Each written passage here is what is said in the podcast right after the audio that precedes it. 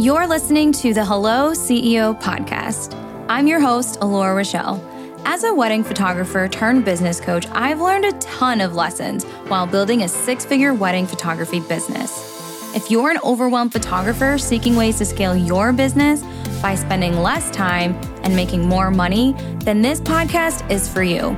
Join me as I share actionable tips and strategies all about mindset, marketing, and sales, so you can grow a profitable photography business like a C E O without the hustle and the overwhelm. Are you ready? Let's dive in.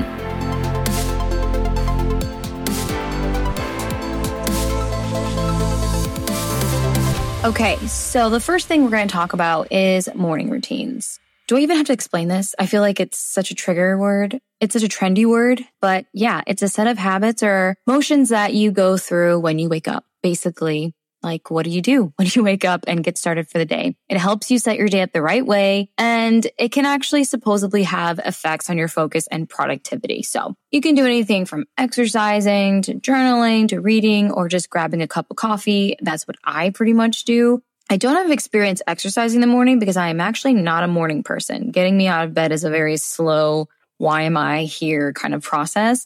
But I know some people that get up, the first thing they do is stretch. My husband likes to go to the gym and I don't understand it. But also he'll roll out of bed and just have a conversation. He's a morning person. Gosh, these dreaded morning people. So personally, here's my thought on this. I think that morning routines are unique to each person. Like, some people enjoy slow, quiet morning like me, and others rather have a warm drink and get right to work while it's still top of mind. And while I do a mix of all of these things combined, I don't limit myself to having one way to do something.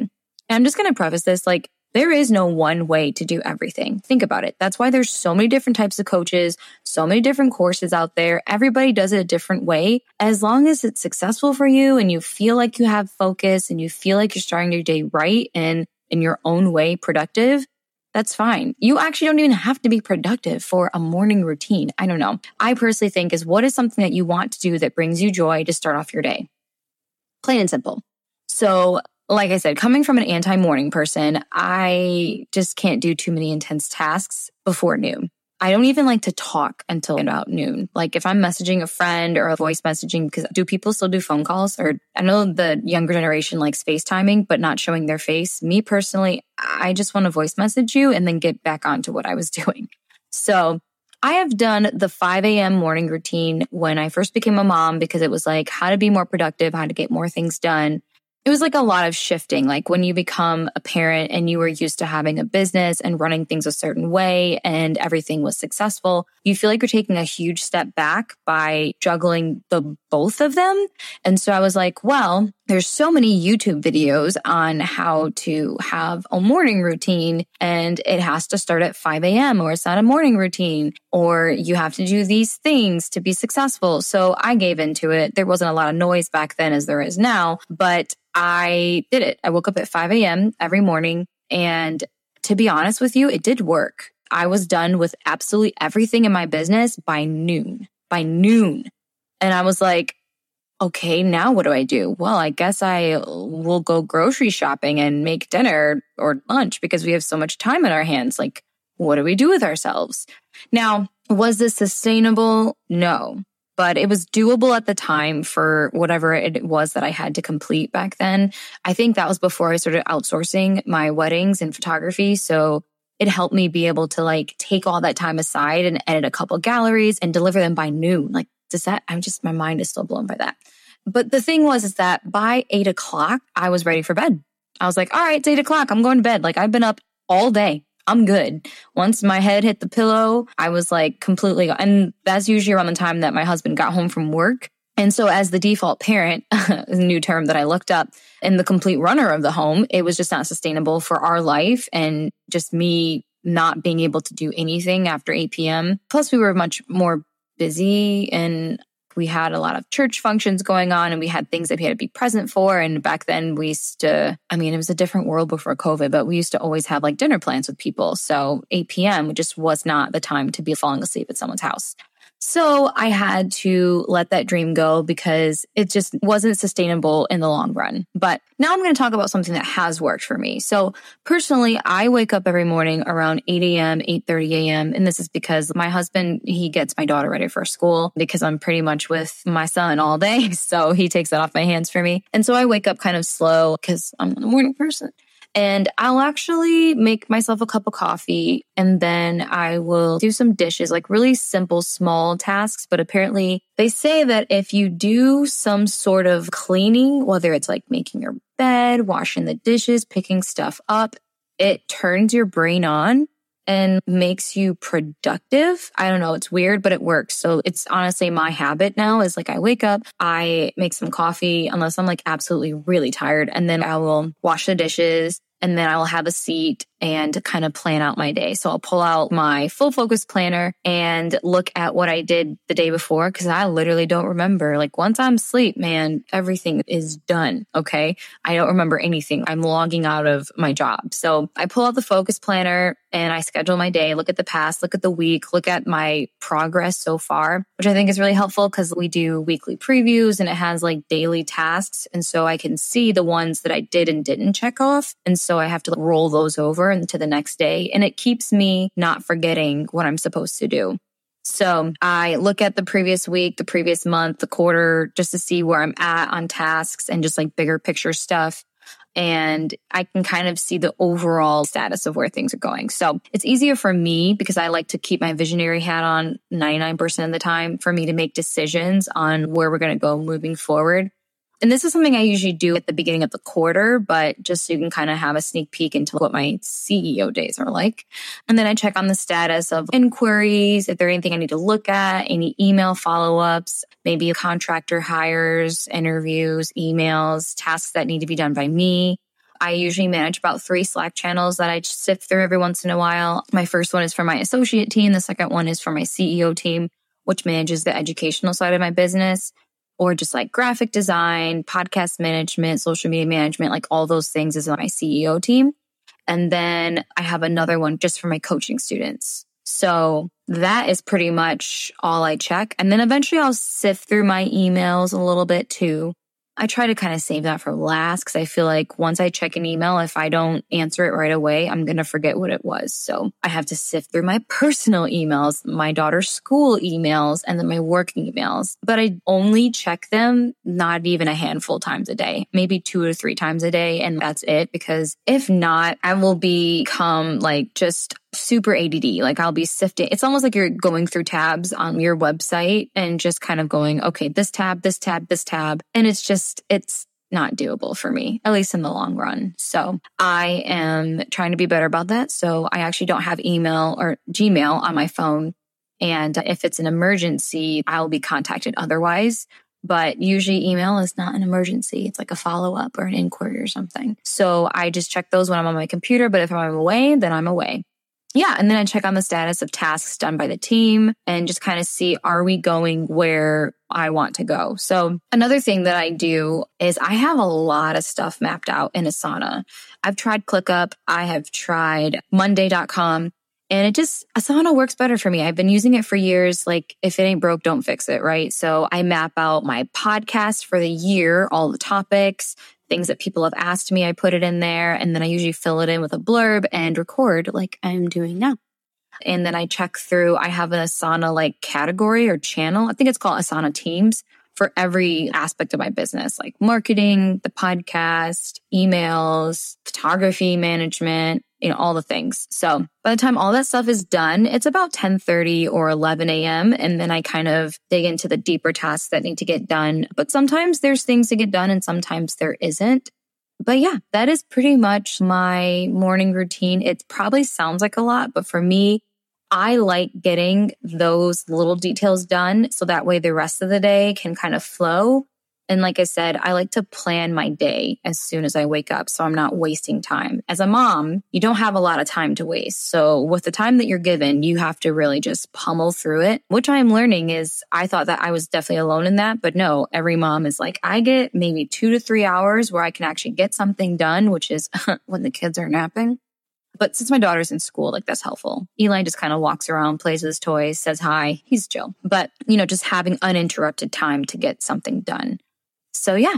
And then C E O days. So this is something that I think everybody needs to have. I think it's important to make sure you have a day where you make sure that all the I's are dotted, all the I's are dotted and the T's are crossed. So a C E O day is basically when you focus on business planning. So whatever's going to be moving the needle forward, you're going to be planning for whatever is most important to you as the C E O of your company.